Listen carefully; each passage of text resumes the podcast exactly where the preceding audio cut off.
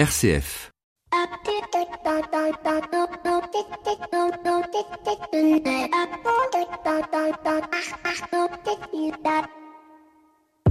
Bonjour à toutes et à tous. Cette semaine, RCF a donné la parole aux jeunes et je dois avouer que je suis toujours un peu mitigé par ce genre d'opération car très souvent, elles sont le signe que l'on ne parle pas assez du sujet et qu'il faut quelque part se donner bonne conscience. Alors, bien loin de moi l'idée que RCF ne donne pas régulièrement la place et la parole aux jeunes. Ce serait mentir, mais cela me permet tout simplement de commencer cette réflexion sur la place qu'aujourd'hui tient la jeunesse dans notre société.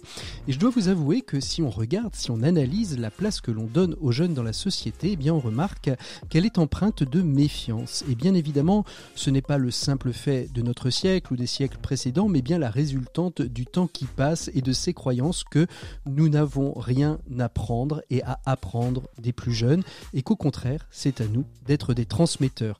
Et on oublie trop souvent ce mouvement naturel et perpétuel peut-être qui existe dans toute société, dans toute culture, qui est le donner-recevoir. Je donne à un jeune, il me donne, je reçois d'un jeune, il reçoit de moi. J'apprends, je lui donne en retour quelque chose qu'il reçoit et qui le fait grandir et qui me fait grandir. Et la semaine dernière, j'ai eu cette immense joie de participer comme écoutant bienveillant à une performance d'éloquence de jeunes issus des quartiers de Nantes, une performance qu'ils ont longuement préparée, souvent reportée à cause de la pandémie, et durant deux heures, j'ai entendu des histoires, des parcours remarquablement bien dits, écrits, touchantes, et en deux heures, j'ai appris bien plus qu'en lisant un livre théorique sur la ville et quartiers. Cette opération, elle existe un peu partout en France, elle s'appelle Place aux jeunes, Place aux jeunes, et je vous invite à aller les voir sur YouTube. Place aux jeunes, c'est le thème de cette émission. Bienvenue dans l'écho des solutions.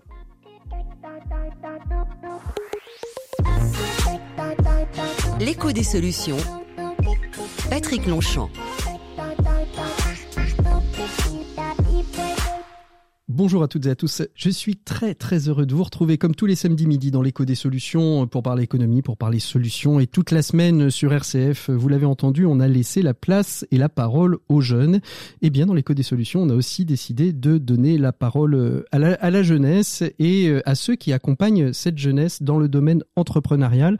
Et je suis allé poser mes micros quelque part dans les bords de Loire à Nantes. Ceux qui me connaissent savent que je vis à Nantes et que donc j'aime cette ville et que j'aime faire rejaillir ceux et celles qui entreprennent là-bas. Mais c'est une association nationale dont on parle. Il s'agit des Entrep, les entrepreneurs. Et avec nous pour cette émission, quatre invités. À ma droite, Ghislaine. Bonjour Ghislaine. Bonjour. Vous êtes marraine. C'est, vous nous direz plus tard ce que c'est, mais Okay. vous êtes marraine aux Entrep. Et on est très heureux de vous accueillir. À côté de vous, Étienne Douillard. Bonjour Étienne. Bonjour. Vous, vous êtes un porteur de projet, vous êtes étudiant et vous nous expliquerez un petit peu pourquoi vous vous êtes engagé aux Entrep, ce que vous y faites et comment. Et puis, à côté de vous, Anthony Kéruel. Bonjour Anthony. Bonjour. Vous, vous êtes un alumni, comme on dit, vous êtes un ancien euh, des, des. Vous êtes très présent aussi euh, dans cette association. Vous nous expliquerez ce qu'elle vous a apporté, ce que vous pouvez encore y apporter et ce qu'elle apportera peut-être dans le futur à d'autres générations. Et puis à côté de vous, euh, Sylvain Oudou. Bonjour Sylvain. Bonjour. Et vous-même, vous êtes coach. C'est votre métier euh, de tous les jours aussi? À peine, non. À je, peine. Je, je- je- j'exploite les compétences que je que j'ai au quotidien dans mon métier pour l'apporter, le faire, euh, le mettre à contribution des jeunes dans leur programme. On verra ça tout à l'heure. Bien évidemment, dans le dans l'écho des solutions, euh, nous avons nos différentes rubriques que vous attendez toutes et tous avec impatience. Les 7 minutes pour changer le monde qui nous emmèneront à la découverte d'une ancienne aussi alumni des Entrep. Il s'agit euh, de Laetitia Van Nevel qui a fondé la marque l'Amazona. Ces produits de beauté solides, vous avez peut-être pu l'apercevoir l'année dernière dans l'émission sur M6 euh, Qui veut être mon associé Et puis bien sûr, nos chroniqueurs, Pierre Collignon pour la chronique des entrepreneurs et dirigeants chrétiens, euh, Maxime Dupont pour sa chronique management et Antonin Amado pour la chronique des actualités sociales hebdomadaires. Et comme chaque semaine, on commence avec notre invité écho de cette semaine. Cette semaine, eh bien, comme il s'agit de jeunes et que ça devait être le salon de l'agriculture, nous allons à la, à la rencontre euh, du président du syndicat des jeunes agriculteurs de France. C'est notre invité écho de cette semaine. L'invité écho, Patrick Longchamp. Il est temps de retrouver notre invité éco de cette semaine. Il s'agit de François-Étienne Mercier, qui est vice-président du syndicat des jeunes agriculteurs. Vous le saviez bien, normalement aurait dû avoir lieu euh, dans la semaine et les quinzaines qui vient le grand salon international de l'agriculture, qui pour des raisons pandémiques n'aura pas lieu, mais ce qui ne veut pas dire qu'il ne faut pas qu'on s'intéresse à l'agriculture et particulièrement à l'agriculture et aux jeunes agriculteurs. Bonjour François-Étienne. Bonjour. Merci, merci beaucoup d'être euh, d'être avec nous. On va voir avec vous justement comment euh, se porte l'agriculture et particulièrement l'agriculture dans la jeune génération. Est-ce que aujourd'hui euh, il y a cette transition naturelle qui existe et est-ce que les jeunes arrivent à s'installer? Alors oui, aujourd'hui nous installons aux alentours de 9000 jeunes en agriculture sur 13 000 installations par an. Euh, après, euh, c'est plutôt euh, c'est plutôt bien, mmh mais il va falloir qu'on redouble d'efforts car dans les années à venir, on va devoir renouveler 46% euh, euh, de la population euh, agricole. Et si on a vraiment envie de continuer à avoir une agriculture forte, il va falloir qu'on installe plus. Alors on dit souvent que la grosse problématique, c'est le foncier dans l'agriculture. c'est des choses sur lesquelles vous travaillez aujourd'hui pour simplifier cette acquisition du foncier? Alors euh, oui, aujourd'hui, Jeune Agriculteur travaille euh, énormément sur euh, l'encadrement des, des prix du foncier, l'acquisition du foncier, mais c'est peut-être un, un, problème qui va se qui va se résoudre naturellement quand on sait que 46% de la des agriculteurs vont pouvoir prendre leur retraite euh, à l'horizon de, 2026, on sait qu'il va y avoir énormément de, de foncier qui va être euh, disponible, soit à la location, euh, soit à la vente. Après, il faut qu'on on continue à prioriser les, les, jeunes pour ces reprises de mmh. foncier, pour justement qu'on continue à avoir une, une population agricole euh, jeune et euh, entreprenante. Alors jeune, c'est par l'âge. Est-ce qu'il y a aussi de jeunes agriculteurs sur la forme de la reconversion? Est-ce que c'est aussi euh, une population que, que vous visez d'aller chercher des personnes qui n'étaient pas forcément des agriculteurs, qui vont se mettre à être agriculteurs, à devenir agriculteurs en changeant de métier? Alors tout, tout, à fait. Aujourd'hui, la moyenne d'âge nationale pour quelqu'un qui s'installe, pour un jeune qui s'installe, c'est 28 ans. Euh, donc euh, c'est euh, c'est plus forcément tout jeune. On a on voit que l'évolution des, profils, c'est dans la majorité des personnes qui ont, fait déjà un premier métier et qui après par opportunité ou par choix se reconvertissent et s'installent dans l'agriculture. Donc nous, ce qu'on souhaite chez Jeunes Agriculteurs, c'est ne n'écarter aucun euh, profil de, de personnes. Euh, les, les, personnes qui euh, font leurs études dans le milieu agricole, eh ben, s'ils le souhaitent et s'ils en ont la capacité de s'installer, eh ben, on les en encourage. Et puis les personnes qui, qui font un autre métier, qui ont envie de, de changer totalement d'horizon et de devenir agriculteur, on les encourage également à, à venir euh, découvrir, s'installer, euh, s'installer dans les métiers de l'agriculture. Oui. Et, et, vous le disiez euh, très bien, les écoles, les écoles sont pleines, donc ce, ce sont des métiers qui donnent encore envie. Il n'y a pas de pénurie, j'ai envie de dire, de, de main d'œuvre pour devenir agriculteur aujourd'hui. Alors si malheureusement euh, c'est pas parce que les, les, écoles, sont, pleines, euh, qu'on n'a pas de pénurie de main d'œuvre. Euh, il y avait une étude qui avait été menée par par le syndicat de la FNSEA qui disait qu'il y avait 70 000 emplois à pourvoir dans tous les domaines de l'agriculture à, une époque, euh, l'agriculture avait peut-être une, euh, une, une, étiquette un peu de, de métier euh, manuel, de métier dur, mmh. mais c'est des métiers qui recrutent. Nous, chez Jeunes Agriculteurs, on dit que c'est des métiers où on travaille avec l'innovation, avec les nouvelles technologies. C'est des métiers de, de plein air. Donc, c'est des métiers très intéressants. Quand on est agriculteur, on est aussi son, son propre chef. Euh, on est chef d'entreprise, donc euh, voilà, les, les métiers de l'agriculture ont énormément d'attrait et euh, le métier d'agriculteur lui aussi euh, a énormément d'attrait. Merci beaucoup François-Étienne Mercier d'avoir été notre invité éco de, de, cette semaine. Euh, si vous voulez en savoir plus, on peut se rendre sur votre site euh, internet, hein, jeunes entrepreneurs, jeunes agriculteurs, pardon, le syndicat des jeunes agriculteurs de France. Merci beaucoup, bonne continuation à vous, à très bientôt, au revoir. Merci, au revoir. Et on continue tout de suite avec la chronique des entrepreneurs et dirigeants chrétiens avec Pierre Collignon. L'écho des solutions RCF. Et donc, comme toutes les semaines, on retrouve Pierre Collignon pour la chronique des entrepreneurs et dirigeants chrétiens. Bonjour Pierre. Bonjour Patrick. Alors cette semaine, vous avez souhaité revenir sur un sujet qui peut légitimement euh, concerner chacun d'entre nous, qui est le remboursement, et le fameux remboursement de la dette. Les avis sont partagés et le sujet n'a pas fini de s'inviter dans nos débats. Oui, il est évident que plus la sortie de cette crise sanitaire euh, se précise, euh, et plus la question d'un remboursement de la dette va se poser. Cela dit, on le sait, la dette n'est pas uniquement liée à la pandémie, et ce n'est hélas pas d'hier que la France cumule les emprunts. Malgré la croissance, nous avons continué à nous endetter depuis 20 ans et nous avons triplé la dette en valeur entre 2003 et 2021. Souvent, d'ailleurs, on entend dire que la France s'endette pour investir. Hélas, euh, hélas, rien n'est moins vrai. Euh, quand on regarde les chiffres depuis 1995, on constate que nous nous sommes endettés de 900 milliards d'euros de plus pour faire fonctionner nos administrations publiques et de moins de 700 milliards d'euros pour investir. La dette peut donc euh, servir à financer du fonctionnement, Pierre? Oui, oui, bien sûr. Il faut le rappeler. Ce, qui n'est pas possible pour une entreprise, certainement pas non plus possible pour une collectivité territoriale, est devenu parfaitement possible pour l'État qui emprunte aujourd'hui pour payer ses fonctionnaires. Il y a là quelque chose d'un peu surréaliste, mais c'est bien la réalité. Et la crise que nous traversons pourrait être d'ailleurs l'occasion de remettre quelques règles sur la table. J'ajoute qu'à ce jour, la France a dû s'endetter de 200 milliards d'euros supplémentaires l'an dernier, rien qu'à cause du virus, Patrick, mhm. lequel, nous le savons, n'a pas dit son dernier mot. Alors on entend pourtant beaucoup d'économistes, des réputés d'ailleurs, hein, demander l'annulation ou le gel de cette dette. C'est vrai qu'en février dernier, une centaine d'économistes européens, dont notre très célèbre Thomas Piketty, ont publié un manifeste appelant à l'annulation de la dette détenue par la Banque centrale européenne avec cette euh, volonté de, faciliter la reconstruction sociale et écologique après la, pandémie. Christine Lagarde, la présidente de la BCE, la fameuse banque centrale, leur a répondu que ce n'était pas possible, mais le débat très technique est loin d'être clos et il y a fort à parier qu'il alimente la future campagne présidentielle, si vous voyez ce que je veux dire.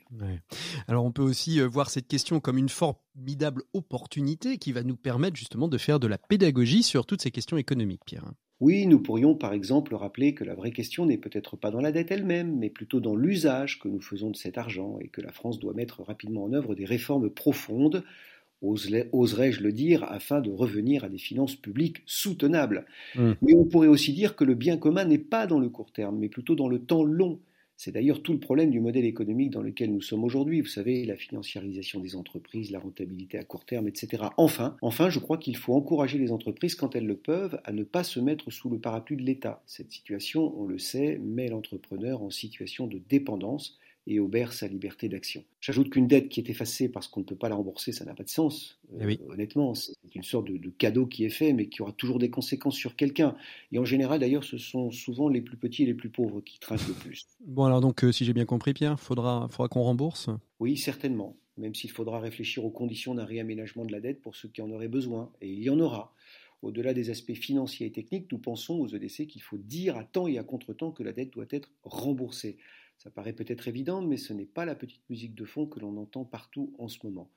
Merci. C'est simplement une question de, confiance et aucune communauté ne peut se développer sans la confiance. À mm. suivre donc.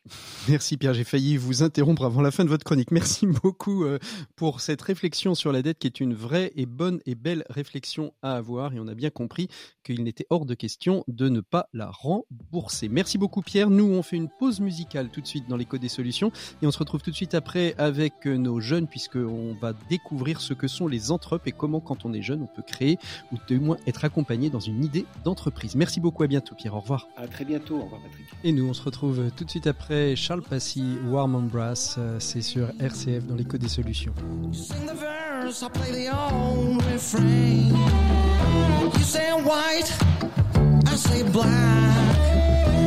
First you leave, then you wanna come back no matter the season. I see the cold on your face, you don't need a reason to laugh at my disgrace. It's only a fusion. It's not my love that you chase as a conclusion. It's just a warm embrace.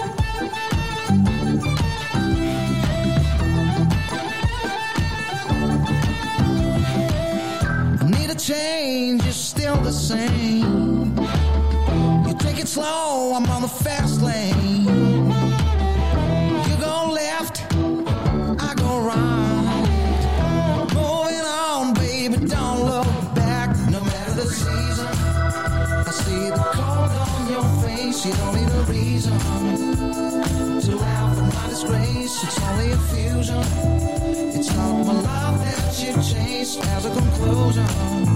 It's just a warm embrace.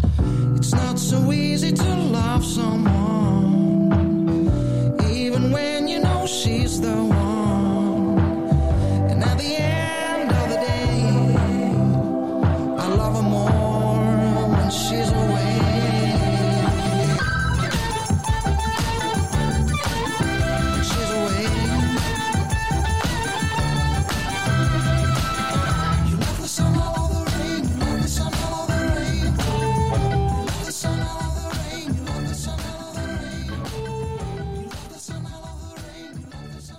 C'était Charles Passy, Warden Brass. On ouvre tout de suite le dossier de l'éco des solutions. On parle d'entreprise, d'entrepreneuriat et de jeunesse.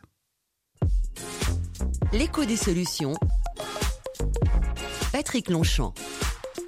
Il est donc temps d'ouvrir le dossier de l'éco des solutions. On a posé nos micros cette semaine dans les bureaux de l'association nationale Les Entrepreneuriales qui développe le programme Les Entrepes sur 37 territoires partout en France et ce depuis euh, plus d'une dizaine d'années, ce qui fait qu'il y a des anciens et des anciens on en a autour euh, de cette, de cette table. hein. Je vous les ai présentés rapidement tout à l'heure mais on va prendre un petit peu plus de temps. Je vous les représente de toute manière. Ghislaine, bonjour Ghislaine. Bonjour. Merci beaucoup d'être avec nous. Donc vous, vous êtes marraine, vous nous expliquerez euh, rapidement ce qu'est votre rôle d'ici euh, quelques instants. À côté de vous, Étienne Douillard, jeune étudiant et porteur de projet. Rebonjour Étienne. Rebonjour. Et puis Anthony Keruel, alumni depuis 2006 euh, des Entrepes, euh, qui aujourd'hui a une entreprise qui fonctionne bien. Et on verra avec vous justement ce que vous y avez appris. Est-ce que vous pouvez encore euh, euh, apporter ou ce que vous a apporté les Entrepes et qui, et qui sont encore aujourd'hui d'actualité dans votre management et votre manière de diriger votre entreprise? Et puis à côté de vous, Sylvain Oudot, qui est coach, lui, qui accompagne des équipes et qui coach justement euh, ces jeunes porteurs de projets. Bonjour euh, Sylvain. Rebonjour. Voilà, on va donc rentrer dans, dans le vif euh, du sujet. Euh, en, en quelques mots, Ghislaine euh, ou, ou Anthony, enfin celui qui veut. Euh, les Entrepes, aujourd'hui, c'est, je disais, c'est 37 territoires depuis 12 ans. Euh, ça, ça- ça fait quand même énormément de jeunes porteurs de projets qui euh, ont une envie entrepreneuriale, non? Eh bien, ça fait à peu près euh, 14 400 jeunes depuis 2009. Ah, quand même Oui, tout à fait. Donc, ça fait à peu près 3500 projets qui ont Mm. été euh, qui ont été accompagnés. C'est 150 entreprises créées et entourées de 1800 bénévoles, Mhm. puisque en même temps, l'association a besoin de bénévoles pour pouvoir fonctionner. Dont vous faites partie, dont je fais partie depuis pas mal d'années, donc en, en ex-chef d'entreprise, et maintenant bénévole euh, et marraine euh, titre des Entrepes depuis quelques années. Alors, on, on le voit, donc euh, les Entrepes, c'est une équipe de porteurs de projets avec une marraine et un coach. Ce sont les, ce sont les deux pivots bénévoles pour chaque équipe. Tout à fait.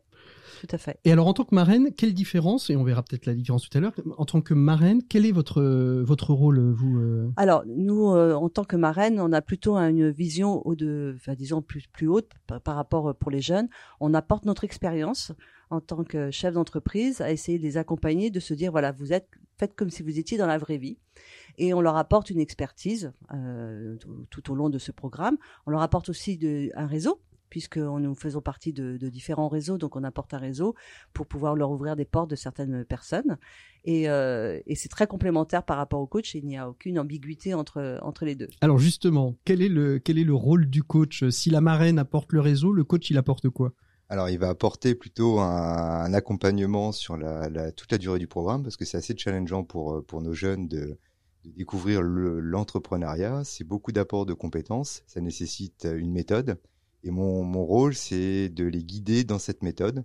Donc, il y a tout un tas de, de, De méthodologie de méthodologie, de pédagogie apportée par le programme. Mon rôle, c'est pas de le faire à leur place, c'est de leur gui- les guider pour qu'ils aillent au bout. Parfois lever un petit peu des écueils, euh, réussir à, à, à ce qu'ils se l'approprient sans se perdre. Euh, Étienne, donc vous, vous êtes un jeune porteur de projet. Vous avez donc une marraine et un coach. C'est pas eux hein, euh, Non, qui, non, qui- non. qui sont là. Ils sont là. Ils sont quelque part dans les studios, enfin dans, dans les bureaux où nous sommes, euh, nous sommes posés. Euh, quand, quand vous vous êtes, quand- comment avez-vous connu d'ailleurs le, le programme des Entrepes et qu'est-ce qui vous a donné l'envie d'y d'y aller?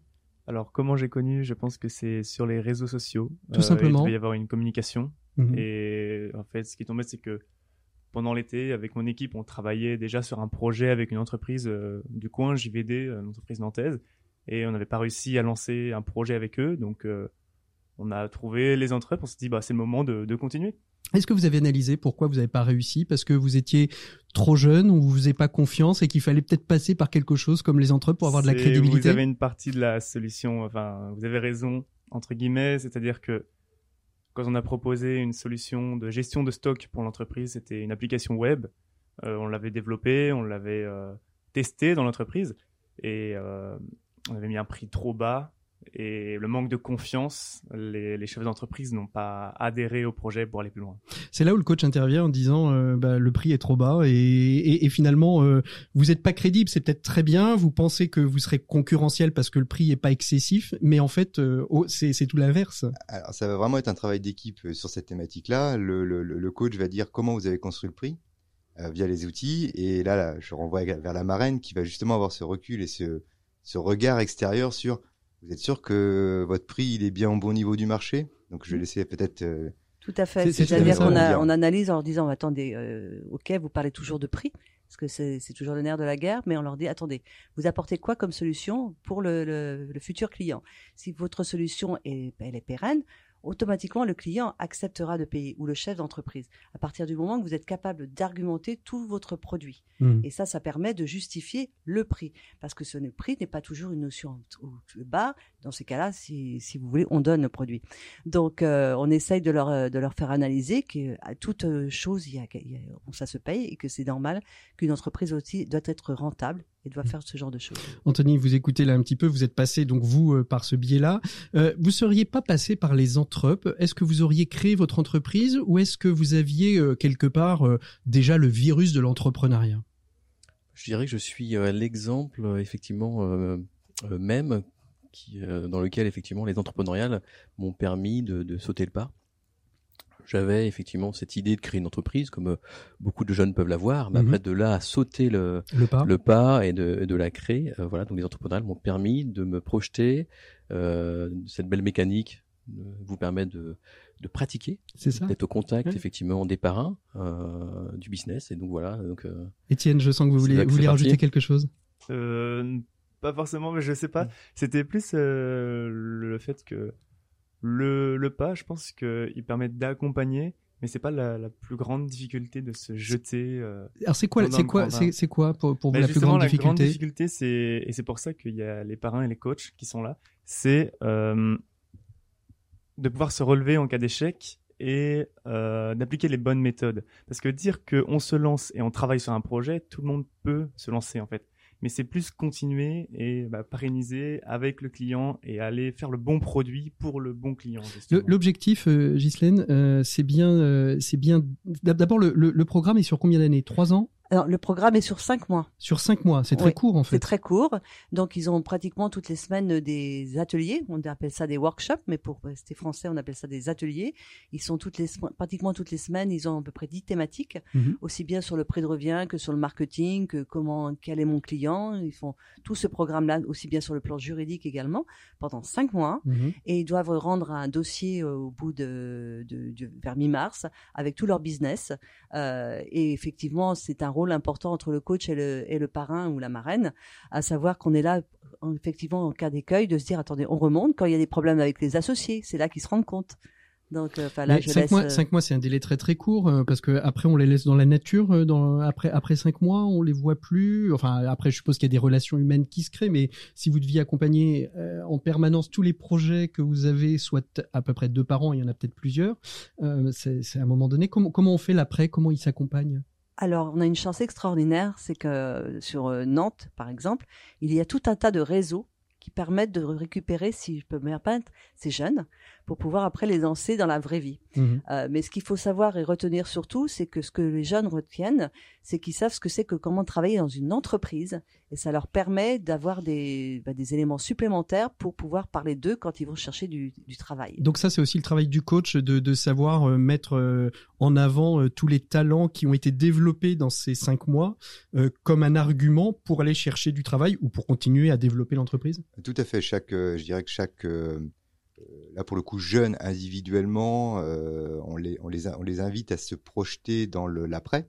Alors l'après, ça peut être une création d'entreprise, mais ça peut être aussi la continuité d'études, ça peut être euh, la, la recherche d'un emploi. Donc euh, là, le, le, le but est de leur, leur, les accompagner dans, par exemple, mettre à jour leur LinkedIn Mhm. avec le programme, mettre à jour leur CV avec les compétences acquises.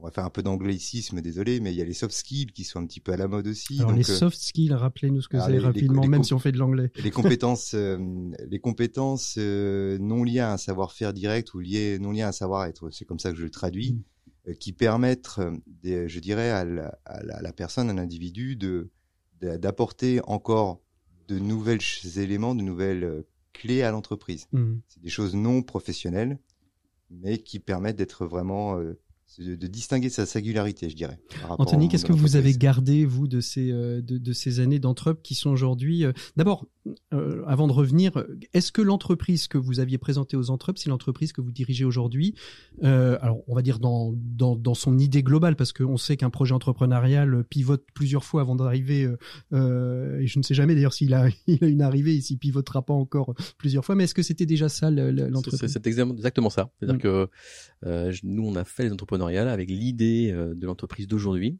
Qui est quoi et euh, donc qui est justement donc euh, une société spécialisée dans la valorisation énergétique euh, des déchets. Très bien, ce sera... Donc faire faire du gaz, de l'électricité et des biocarburants à partir de déchets. Et donc on s'était dit, euh, bah si on gagne les entrepreneuriales, on se lance derrière. Et donc c'est ce qu'on a eu l'occasion de faire. Alors au, au départ, donc vous étiez combien Aujourd'hui, vous êtes combien Pour montrer que finalement, aux entrepreneuriales, on peut pérenniser aussi une idée entrepreneuriale à la base. Alors aux, aux, aux entrepreneuriales, on était cinq, Ouais. cinq jeunes étudiants. Euh, après, dans l'histoire, euh, ceux qui ont réellement créé, il y en avait plus, il y en avait plus que deux, parce qu'effectivement, ça fait peur, hein, la création d'entreprise. Hein. Euh, et aujourd'hui, euh, je suis, je suis plus euh, Que tout seul. que, que le dernier voilà, de, de cette histoire.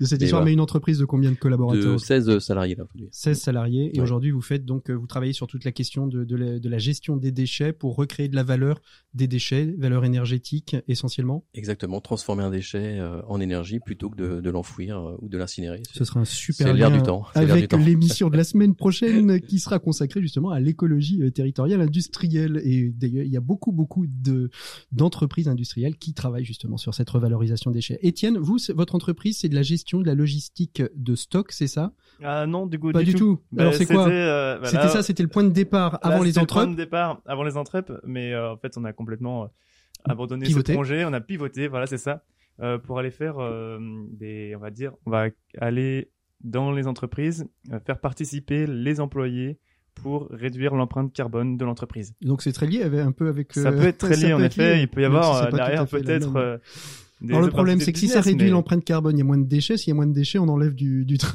du travail Anthony, non?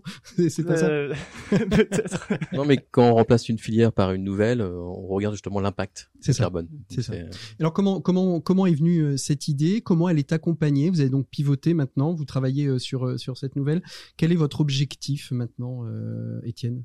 Maintenant, l'objectif, euh, ça va être de lancer, euh, on va appeler ça une start-up parce que on aime bien ce mot-là et euh, C'est à la mode. c'est- très à la mode. ça. Tout à fait ça. Euh, mais par exemple, bah, l'année prochaine, moi, je suis donc en quatrième année d'école d'ingénieur à l'ISEN de Nantes et je vais faire une année de césure pour pouvoir continuer ce projet.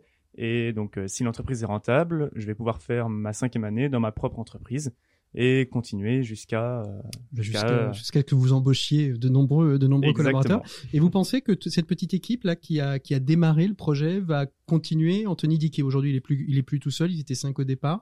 Il y a cette envie où certains prennent ça plus comme un amusement, un moyen un moyen de euh, de découvrir le monde de l'entreprise, mais qui ne souhaiteraient pas forcément aller plus, Euh, plus je pense qu'il y a les deux. Il C'est-à-dire que bah, si on regarde qui a commencé euh, le programme dans mon équipe, on n'est plus que deux à... sur les quatre de Mhm. départ, mais on est toujours quatre. Mhm. C'est-à-dire qu'il y a eu deux nouveaux et deux sortants.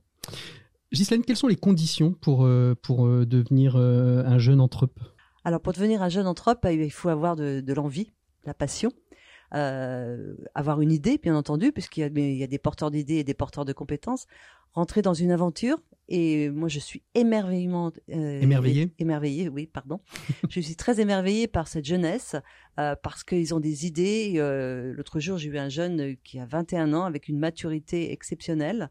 Il faut vraiment avoir cette envie de vouloir s'en sortir, surtout en plus avec ces conditions actuelles. Ils acceptent de jouer le jeu tout en distanciel et sont autant mo- motivés que si c'était, excusez-moi l'expression, C'est- en c'est- présentiel. C'est ça. C'est ça. Le- la distance n'a pas euh, n'a pas rompu le lien. Ça aurait pu être un risque. euh, Alors, pourtant. écoutez, on a 61 équipes, il nous reste 60 équipes avec autant de jeunes à vouloir euh, se, former. Et ensuite, effectivement, comme disait Étienne, certains sont partis, d'autres sont revenus rejoindre Mmh. la- l'aventure. Et c'est ça qui est, qui est- qui est- qui est merveilleux. Étienne, vous voulez peut-être prolonger ce que disait euh, Ghislaine? Euh, non, je sais plus. Oui, j'avais un moment où je voulais revenir dessus, mais euh, j'ai. C'était sur l'aspect distanciel, le fait euh, qu'il n'y Oui, ait, oui, y ait pas de c'était sur le rupture. distanciel. En effet, euh, la situation actuelle, euh, bah, personnellement, j'apprécie beaucoup parce que quand je suis en cours et on va dire que je suis des traitements du signal sur des cours qui très intéressants pour certains, mais les mathématiques, c'est intéressant bien sûr. Mais je pouvais du coup travailler sur le projet des entrepes en même temps que suivre le cours et donc euh, Faisiez- avancer sur ce les, projet. deux, les, deux, les, deux choses, les deux choses en même temps. C'est pas bien le multitasking, mais euh, il y en a un que j'étais bien sûr plus concentré sur les entrepes. on, peut, on peut comprendre parce que quelque part, c'est aussi votre, euh, votre projet d'avenir. Euh, Sylvain, est-ce que c'est plus. euh, votre, votre travail, c'est d'amener de la compétence euh, à, à- à ces jeunes votre travail, euh, votre travail qui est plutôt aujourd'hui quoi, développeur d'activité, c'est ça? Oui, alors moi je travaille dans un réseau d'entreprises euh, très européen en fait. Mhm. Mon travail de donc euh, via Dintech, c'est de pouvoir un peu dessiner l'avenir du réseau, savoir quels seraient les prochains marchés. Et c'est là où il y a une collaboration déjà avec Anthony.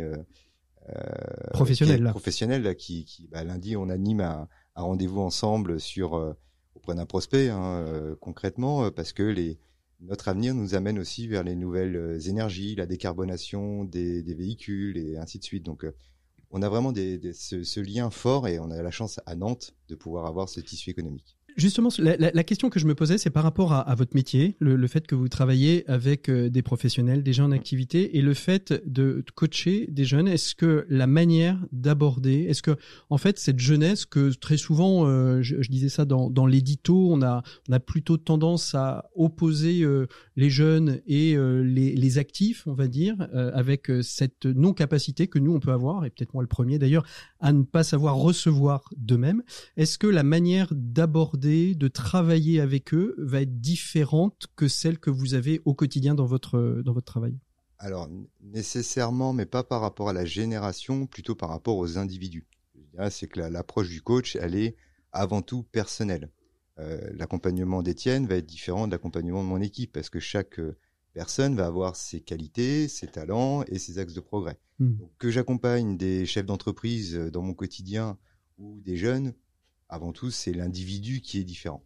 Mhm. Ensuite, euh, il y a effectivement l'expérience qui change quand même un peu les choses. Euh, Quelqu'un qui a qui a déjà monté plusieurs business, euh, qui a déjà l'habitude d'un management, va, va aller plus vite à l'essentiel, parfois qu'un jeune qui va découvrir un peu plus cet Et, environnement. et- et vous, vous ressentez ça? Qu'est-ce que vous avez appris ces, ces derniers temps que vous n'aviez peut-être pas découvert? Peut-être vous avez fait tomber des a priori ou des certitudes que vous aviez, Étienne?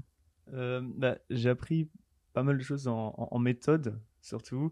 Mais euh, a priori, je sais pas, pas forcément des a priori. C'est vraiment plus dans la méthodologie sur ce qu'il faut faire pour parvenir à lancer un business. Mhm. Euh, quels sont les actes, les, les axes principaux, les stratégies. Et hum, Est-ce qu'il y a des peurs qui sont tombées?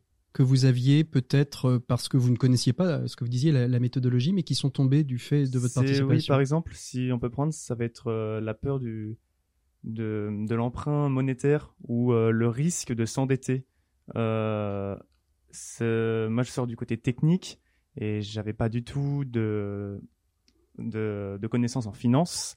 Et par exemple, les entrepreneurs m'ont appris ces connaissances-là. J'ai pu derrière approfondir et même échanger avec euh, les anciens euh, des entrepreneurs. Et enlever cette peur de, de la finance justement. Anthony, la fameuse première marche, on y passe tous quand on est entrepreneur, soit celle du premier collaborateur et on n'a pas forcément euh, la trésorerie pour le faire, mais on sent que si on veut développer l'activité, il va falloir y passer. Et là, finalement, la première marche, c'est l'emprunt financier, s'endetter pour pouvoir créer. Ah, les, les premières années sont, sont rudes. Hein. D'ailleurs, c'est pour ça que j'ai eu pas mal de, de désistements dans mes partenaires. Hein. C'est ça. que, euh, Parce qu'il y avait un engagement qui on était... rencontre des, des, des années difficiles. C'est vrai que le, le business n'arrive pas tout, de suite. Hein. Il faut, faut créer une image de marque, il faut créer une confiance auprès du client. Et donc c'est très long. Et donc bah effectivement, il faut passer par l'emprunt. Il faut, faut pas hésiter à mouiller le maillot. Euh, C'est ça. Qu'est-ce que vous gardez de vos années en trup aujourd'hui encore, euh, Anthony? Bah moi j'ai l'image de la soirée euh, de finale hein, où soirée. on remporte le prix. Euh, j'en repense encore parce qu'effectivement je, je vous dis c'est je je m'étais dit si on gagne on crée l'entreprise et donc voilà. donc, Et vous avez gagné, vous avez créé une entreprise. Alors pourquoi gagner? Parce qu'on n'en a pas parlé, ils sont, ils sont en concurrence, euh, toutes ces équipes, Ghislaine? Ah, les 60 équipes jouent le jeu. Oui, tout à fait. Ils ont envie de gagner. Et ils gagnent quoi? Ils gagnent euh, un prix, soit de la Dream Team, soit de l'innovation, soit de la meilleure vidéo. Mais en fin de compte, euh, c'est pas vraiment le prix qui, qui, qui les intéresse, c'est plutôt de participer à un, un concours. Mhm. Euh, après, peu importe le, le, le, le prix, c'est surtout de, de participer et de se dire voilà, on a fait un travail pendant cinq mois, on se donne à fond et on veut par- faire partie des, des meilleurs. Mhm. Et il y a un esprit de compétition qui crée, parce qu'il faut savoir aussi que le parrain ou la marraine et le coach ont envie que son équipe gagne. Donc on sent un challenge qui se crée. On a l'impression d'être dans Top Chef. Euh, Non mais il y a tout simplement aussi l'île- enfin, le, le retour de notre idée. C'est ça, Effectivement, c'est ça. euh, C'est ça, c'est on surtout veut ça. que ça soit viable. On veut que ça soit viable dites, pour tiens, voir bah- si on peut continuer derrière en fait. c'est ça. C'est une première validation. Motivation. Et en fait, le jury, c'est ça, c'est la première validation qui dit Mm. allez-y les gars, euh, vous vous pouvez vous pouvez y aller sans problème. Bah, il y a passe, il y a du euh, business pour vous. Là, quand euh, là, si on prend l'exemple aujourd'hui, on va potentiellement travailler avec une entreprise Tuvalu, euh, une entreprise nantaise, et euh, bah, on, on attend entre guillemets la validation des, des entreprises pour aller plus loin avec eux. C'est que là, ils nous ont dit go, développez votre euh, MVP. Et derrière, si euh, bah, les entreprises disent que c'est viable, etc., on pourra aller plus loin. Un petit mot sur le bien, ouais. MVP, euh, minimum valuable product, c'est les critères minimum pour que le produit euh, ait une valeur pour le client. C'est les critères, les, les, key- les, key- vraiment les, les éléments clés Ouais. Spécifiques du, qui sont différenciants pour le marché et le client. Et, et, et, et Étienne, vous vouliez Pas de rajouter termes que j'ai appris justement aux entreprises que j'avais pas il y, a, il y a cinq mois. Bon, bah écoutez, nos, nos auditeurs vont aussi se, se former. Alors, ce, ce prix, c'est aussi un petit peu euh, un, un tremplin de visibilité. On parlait de la crédibilité nécessaire. Vous, nous avez parlé du prix euh, au début de l'émission, euh, début de cet échange, euh, Étienne. Mais euh, ce, aussi, c'est un pour les réseaux euh, dans lesquels euh, ils vont ils vont vivre, en tout cas euh, à Nantes, à Paris, à Marseille, suivant les, les territoires dans lesquels ils sont. hein, parce que n'oublions pas que c'est euh, présent sur euh, 34 territoires en, France. Euh, ce prix, euh, ce prix, il va, il, il- il est aussi un accélérateur pour être plus crédible quand on va aller euh, chercher des partenaires, des investisseurs? Tout à fait. Et puis ça, ça fait permettre d'avoir un, un certificat, comme on dit. Ces jeunes sortent avec un avec un, un prix, ils sont très heureux. Euh, je pense qu'Anthony devait être hyper content de cette chose-là. Effectivement, ça apporte une crédibilité au niveau des, des réseaux qui sont autour de la place nantaise ou d'autres d'autres endroits, et ça apporte vraiment des éléments différenciants. On appelle ça toujours comme ça. Étienne, vous êtes combien en concurrence euh, là sur euh, sur cette période de cinq mois? En, sur Nantes, sur Nantes ouais. on est Combien? 60 60 équipes. 60, 60 60 et équipes. Vous visez quel prix? Vous avez envie duquel ah bah, On va à la première place, euh, comme tout le monde, j'imagine. et, euh, et alors comment comment on s'y prépare? Parce que c'est on, on arrive à peu près sur la fin là du Oui. de, de la oui, période. oui. Alors, euh, comment on s'y prépare? Euh, Si je reprends le, je fais, si je fais un rétro-planning, tout commence avec, euh, il y a une dizaine de workshops. Mhm. Donc, on se rencontre une dizaine de fois. Après, on fait environ une séance avec le parrain euh, dans le mois, une séance avec le coach dans le mois. Et euh, on commence par définir le business model, donc euh, un peu comment on va s'y prendre. Euh, On va aller loin dans l'idée, savoir Le Quels business model, ça va être ce, ce plan d'attaque, hein, se, se dire qui sont nos clients, quel prix on fait, de quoi on a besoin euh, ça, pour ouais. équilibrer euh, les charges et, et les recettes. euh, ça et ça, c'est ce qui va un petit peu modeler sur deux trois ans un petit peu le, la stratégie C'est ça, entrepreneuriale. C'est hein. ça, voilà. Une fois qu'on a euh, ce, ce business model, justement, on va aller. euh, alors, Ouais, ils, vont faire quoi alors après une fois qu'ils ont le business model, Ghislaine ou Alors, Sylvain? Ah bah, Bah, après, ça se, on- ça se décline euh, en, en business plan, c'est-à-dire qu'on va y mettre des chiffres, ça. on va y mettre, euh, on va quantifier tout ça. euh, Est-ce que mon idée a du potentiel Est-ce que quelle, quelle est-elle Est-ce que j'ai des concurrents Quels sont-ils Comment je, quelle part de marché je bon, prévois je vais- de gagner Ça y est Voilà. Je vais retrouver le truc. Donc en fait, Donc, après on fait une étude de marché, c'est Ouais. bon. Donc euh, où on va regarder nos concurrents justement, on va regarder euh, où est-ce qu'on va se positionner sur le marché par euh, des études quantitatives, qualitatives. Euh, une fois que l'étude de marché euh, elle est réalisée, on va aller justement tester, on va aller interviewer auprès euh, d'entreprises sur le terrain. On va prendre ces retours pour pouvoir faire un premier MVP, comme on a dit tout à l'heure, ou un POC. C'est- Il y en a qui euh, Proof of of Concept. Il y a Que des différents mots anglais. La preuve du concept en français. C'est ça. Et euh, une fois qu'on a ce POC, on va pouvoir aller faire un plan d'affaires où on va chiffrer, dire le chiffre d'affaires à viser, euh, le seuil de rentabilité ou le point mort, Hmm. euh, les différents chiffres intéressants pour des investisseurs. On, on sent que c'est vraiment la partie chiffre que vous avez découverte, euh, Ouais, Étienne. exactement. qui vous manquait. Oui, oui, oui, c'est ça. Donc le, le, le premier prix, c'est dans quel, c'est refait. Vous allez faire ça comment en période de Covid là? Alors tout va être digitalisé. Ah là là. Donc, euh, ce sera le 24 mars pour Nantes. Euh, D'autres dates pour les, les autres euh, Régions. territoires, les Mhm. autres régions. Donc, tout va être digitalisé. Donc, on est en train de professionnaliser au maximum cette partie-là pour que cette soirée soit très ludique quand même le 24 mars pour Nantes. Et il y aura comme si c'était dans la vraie vie, c'est-à-dire avec euh, quand même des, des gens qui vont intervenir. Ça va être, ça va être fait d'une façon très professionnelle, avec également une équipe qui a gagné l'année dernière et qui a gagné le prix national. Ah parce qu'il y a un prix national après. Tout oui. à fait. Et vous avez gagné le prix national, Anthony vous, À Que l'époque, le- à l'époque, il n'y avait pas. Ah, il n'y avait pas.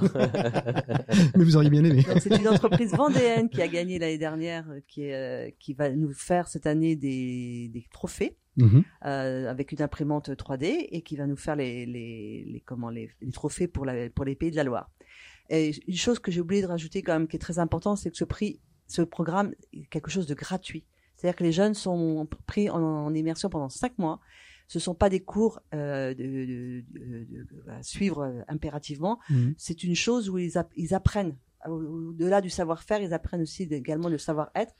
Il y a une pédagogie active et ils sont pluridisciplinaires, c'est-à-dire qu'on a fait en sorte à ce qu'il n'y a pas qu'un jeune qui se vienne d'une école. Mhm. Ils sont de plusieurs écoles et on fait en sorte qu'ils se rencontrent. C'est-à-dire qu'il y a un ingénieur qui rencontre un, un gestionnaire qui rencontre Eh, Les équipes, elles sont pas, c'est pas des équipes que vous avez prédéfinies, euh, c'est pas des copains que vous avez mis Il peut autour y de la avoir table les deux. Il peut y avoir, les deux en fait. Il peut y avoir juste euh, un porteur de projet qui a positionné son idée Mhm. sur la plateforme en ligne. Après, les, euh, les- d'autres personnes peuvent venir agréger, peuvent, peuvent voilà, venir euh, agréger, se, euh.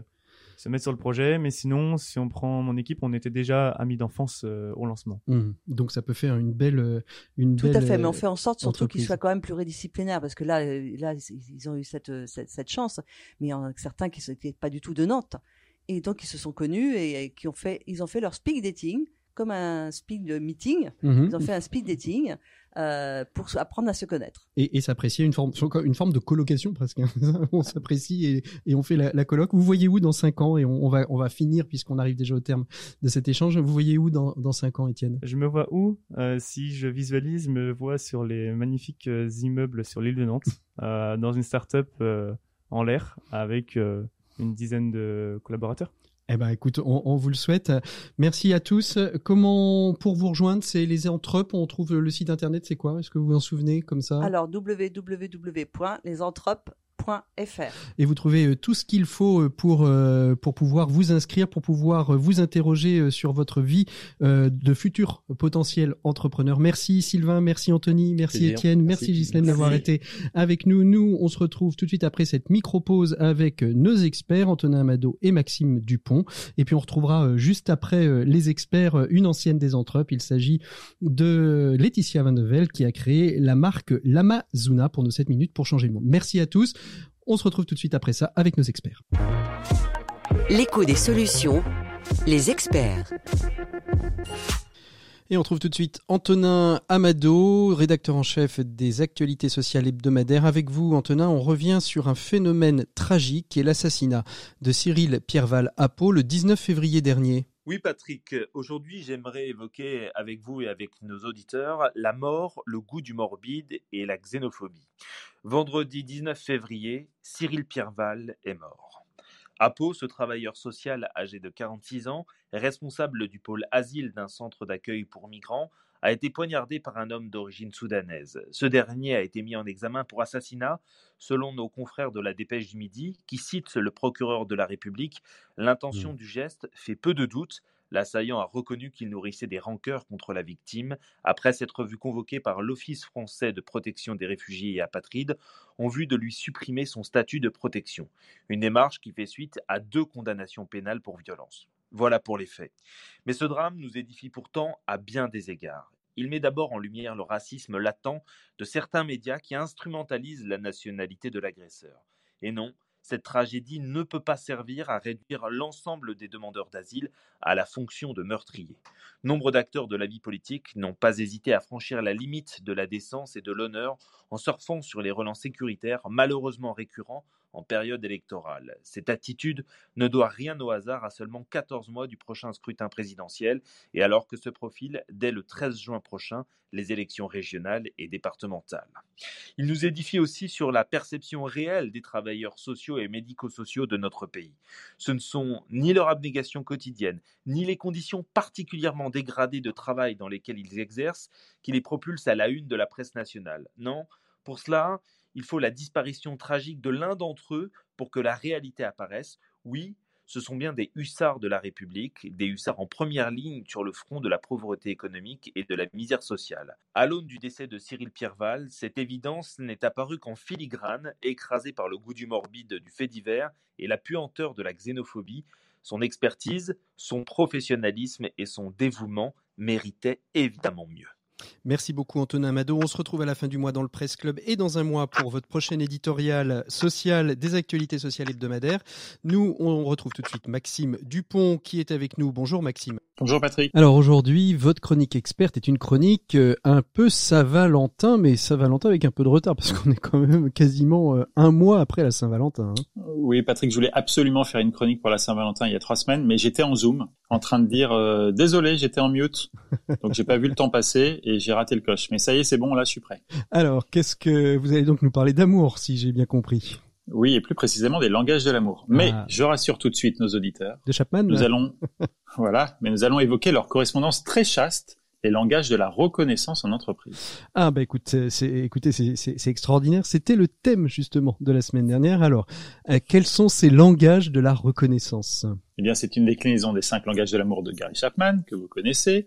Cinq manières de reconnaître la contribution de vos collègues et collaborateurs. Premier langage, les paroles valorisantes, qui peuvent être orales ou écrites, et qui mettent l'accent sur les efforts et les réussites que vous constatez. Deuxième langage, les services rendus. Il s'agit dans ce cas-là de féliciter autrui en prenant le temps et l'énergie nécessaires pour l'aider. Troisième langage, les moments de qualité, les instants de partage, de conversations sérieuses ou de convivialité plus légère, en équipe par exemple. Quatrième langage, les cadeaux, qui sont des marques d'appréciation qui peuvent être symboliques ou plus monétaires, mais qui sont autant de manières de marquer le. Et enfin, cinquième langage, la sphère physi- physique, les contacts chaleureux, mais alors là, même en dehors de période Covid, j'ai du mal à trouver un autre champ d'application à ce langage que la célébration d'un but ou d'une victoire entre coéquipiers professionnels de foot ou de rugby. Alors cinq langages donc qui sont euh, cinq façons différentes d'exprimer et de recevoir de la reconnaissance, c'est ça? Oui, et ce qui est intéressant, c'est qu'on ne parle pas du tout ces cinq langues, chacun de la même manière. On est bilingue en certaines et absolument ignare en d'autres. Tenez, moi, ce sont les services rendus qui fonctionnent particulièrement bien. En revanche, les moments de qualité avec les collègues ne sont pas trop ma tasse de thé.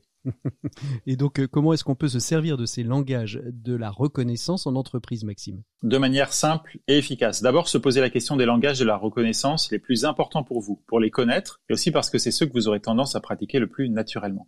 Ensuite et surtout, en parler avec les membres de votre équipe. C'est un exercice intéressant et une très bonne manière de mieux connaître celles et ceux avec qui on travaille pour ajuster ces interactions en agissant sur les bons leviers. On retrouve là une des bases du management, c'est en connaissant les autres et en appliquant cette connaissance à nos relations qu'on maximise les chances de travailler en harmonie et en efficacité avec eux. Eh bien, merci Maxime et à la semaine prochaine pour une nouvelle chronique expert pour laquelle je vous serai comme toujours très très très très reconnaissant.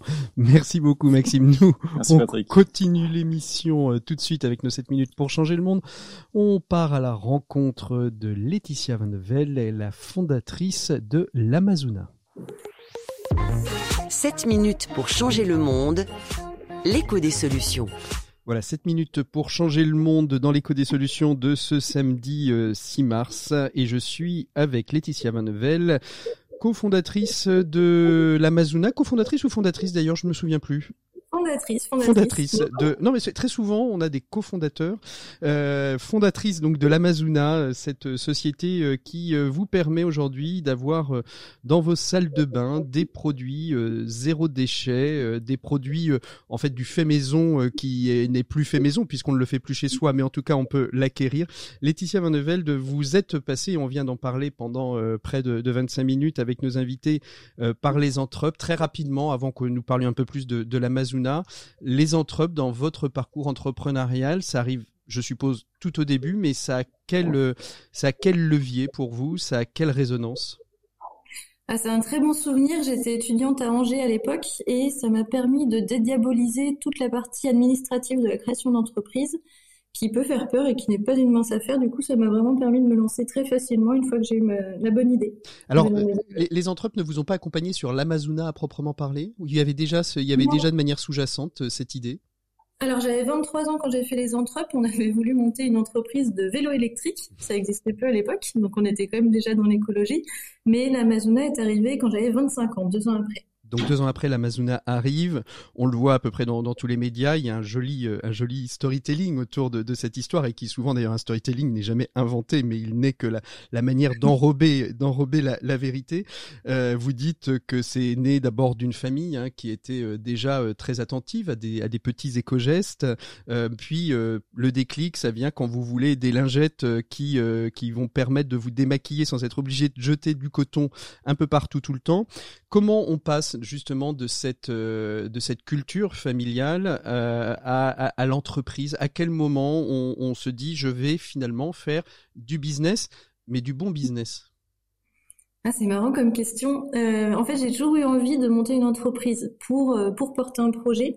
Et j'ai monté beaucoup de choses différentes sous forme associative avant de me lancer dans l'Amazona. Mais c'est vrai que quand j'ai eu l'idée de ces lingettes, je me suis reconnue dans ce que j'étais en train de créer. Et c'est pour ça que c'est le projet auquel je me suis vraiment accrochée et qui perdure dans le temps. Alors un projet très éco-responsable, hein, puisque l'objectif c'est de, de créer du zéro déchet euh, dans, dans, dans les salles de bain. Je crois même que vous êtes passé à la cuisine maintenant, c'est ça? Oui, on est en train d'y arriver. Êtes- C'est presque un scoop, on y arrive dans un mois et demi. Dans un mois et demi, donc on pourra on pourra retrouver donc des quoi des, des, des liquides vaisselle, des savons de cuisine, des produits de ce type-là? Voilà, c'est ça. Donc pas de liquide vaisselle, mais du solide vaisselle et qui nettoie aussi bien qu'un liquide, mais sans flacon plastique.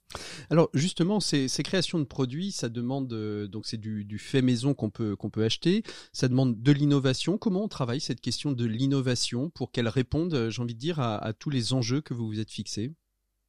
Alors on a une dizaine de personnes en interne au sein de l'équipe euh, l'équipe Inno, Mhm. euh, ingénieurs ou pas, enfin tous les tous les niveaux de, de cursus scolaire. Et on travaille avec nos fournisseurs qui eux-mêmes sont spécialistes dans leur domaine. Donc on, on fait euh, matcher les deux euh, les deux compétences Mhm. pour arriver à ce qu'on souhaite. C'est vrai qu'on leur met des cahiers des charges assez costauds d'une d'une bonne longueur de page, avec des demandes sur euh, les ingrédients, les approvisionnements, les, les techniques de fabrication. Enfin, on va assez loin dans nos dans nos demandes. Du coup, ça les challenge pas mal eux aussi. Et puis on teste une vingtaine, une trentaine d'échantillons par produit, et puis on finit par trouver euh, notre bonheur. Votre bonheur, la, bonne, formule. Alors justement, quand on vous parliez de, vos fournisseurs à qui vous donniez des cahiers des charges assez précis, quand on interviewe euh, euh, des confrères hein, que dans le domaine de la basket, du vêtement éco-responsable, etc. Beaucoup disent la difficulté parfois de trouver le, bon fournisseur. Est-ce que vous avez le sentiment aujourd'hui qu'avec cette prise de conscience euh, qu'ont les Français sur euh, ces éco-gestes, sur la, nécessité d'être plutôt zéro déchet, c'est plus facile de trouver aujourd'hui des fournisseurs parce que il y a un vent favorable à, euh, cette démarche? Oui, oui, oui, c'est certain, mais il y a un marché qu'on a créé. On est parti de zéro. Et du coup, mon fournisseur principal, qui est le laboratoire qui fabrique nos cosmétiques solides, lui-même n'était pas un laboratoire de cosmétiques solides puisque ça n'existait pas. Avant qu'on sorte nos déodorants solides et dentifrices solides, ça n'existait pas. Donc, il a fallu l'inventer. Et avec lui, on a grandi ensemble. Et du coup, il s'est spécialisé dans nos spécialités. Alors, votre démarche va encore euh, beaucoup plus loin parce que depuis quelque temps, vous êtes installé dans le Vercors. C'est un choix pour être encore plus en accord avec vos valeurs? Oui, c'est ça. Alors, c'est parti d'une idée. C'est quand j'ai une dizaine de salariés, j'ai eu envie d'avoir un impact euh, jusqu'au boutiste. Donc, les tickets resto, plutôt que de les dépenser au kebab ou au McDo qui était à côté de bureau à Montreuil, l'idée est venue de euh, leur faire financer la permaculture. Donc, pour faire, pour cultiver nos propres légumes qui finiraient dans nos propres assiettes. Donc un projet ultra local, en bio évidemment. Et alors ça, en région parisienne, ça semblait peu facile à mettre en œuvre. À part les toits, coup- il paraît, il paraît que maintenant on, on investit les toits en région parisienne. Oui, oui, ça aurait pu être une idée, c'est vrai. Mais du coup, on a fait le choix d'aller en pleine campagne. On est au pied du Vercors, effectivement. On est à, à quoi, un quart d'heure de la gare de Valence TGV pour rester accessible depuis Paris. Mais on est vraiment dans une petite zone artisanale avec les, les montagnes juste derrière nous. Et euh, on était 15 à l'époque et on est 11 à avoir déménagé de, de l'équipe. Donc maintenant vous êtes 11 euh, posés euh, au pied au pied du Vercors euh, pour euh, finalement à la fois pr- produire de, nouveaux produits et puis et puis évidemment produire de quoi mettre dans les assiettes de, vos collaborateurs. La, semaine prochaine, je, passe un peu du coq à l'âne. La semaine prochaine, ça va être la journée des droits de la femme. Alors vous allez il va y avoir beaucoup de médias qui vont se centrer sur sur cette question et donc j'en profite bien évidemment pour vous poser cette question. Quand on est jeune, quand on est une femme, qu'on est entrepreneuse, ça a été compliqué de, trouver des financements. Beaucoup disent, et c'est des témoignages hein, que j'ai reçus de, nombreuses fois dans, dans, dans l'écho des solutions, disent que c'est compliqué de défendre son projet euh, devant une banque quand on est une femme et, devant euh, des investisseurs en règle générale. Alors pour le coup sur les financements, j'ai fait différemment. J'ai ma mère qui m'a donné 2000 euros et j'en avais 500 en poche. Donc j'ai mis 2500 euros dans l'entreprise et je suis partie de ça que j'ai développé petit à petit, euh, sans faire d'emprunt à la banque, sans prendre d'investisseur. Donc vraiment je me suis débrouillée toute. Merci. Et, euh, et aujourd'hui, alors on n'est plus 11, on est 70 et on fait 10 millions d'euros de chiffre d'affaires. Donc il a juste fallu être très très patient. J'ai passé 5 ans toute seule sans pouvoir me payer, mais c'est c'est tout à fait gagnant aujourd'hui puisqu'on est complètement libre au niveau du capital. Je suis la seule décisionnaire. Donc dès qu'on a envie de faire quelque chose, déménager dans la Drôme ou construire un écolieu, il n'y a pas besoin de, de discuter, d'argumenter. On a juste à faire. Quels sont les, projets On a vu que vous alliez arriver dans les cuisines prochainement. La prochaine étape pour vous, euh, c'est quoi, euh, Laetitia? Alors, on a lancé une, autre marque pour la grande distribution, euh, ne peut pas, en France, ça se fait pas de vendre en réseau bio et en grande distribution avec les mêmes marques, donc ça nous a donné une excuse pour aller financer Surfrider Foundation. Mhm. Avec cette nouvelle marque The Green Emporium, on reverse 10 centimes par produit pour nettoyer les océans. Super. Donc on évite le plastique et en plus on nettoie. Et puis parmi les autres projets, on est en train de lancer une autre marque pour le réseau bio, là, mais pour les jeunes, pour les poids acnéiques, qui s'appelle Kisupu. Donc ça pareil, ça arrive bientôt. Et euh, là, on s'est rendu compte en fait que les jeunes sont très très concernés par l'écologie, mais n'avaient pas d'offre de produits solides qui leur correspondent particulièrement. Donc Je- on s'est lancé là.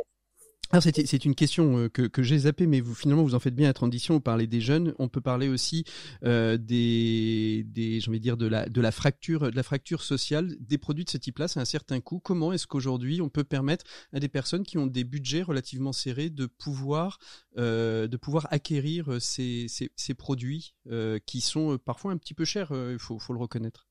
Alors oui, il semble cher en fait. C'est vrai que 9,90€ pour un shampoing, ça peut paraître énorme, mais il va durer comme 3 à 4 flacons de shampoing en plastique euh, classique. Donc finalement, on s'y retrouve.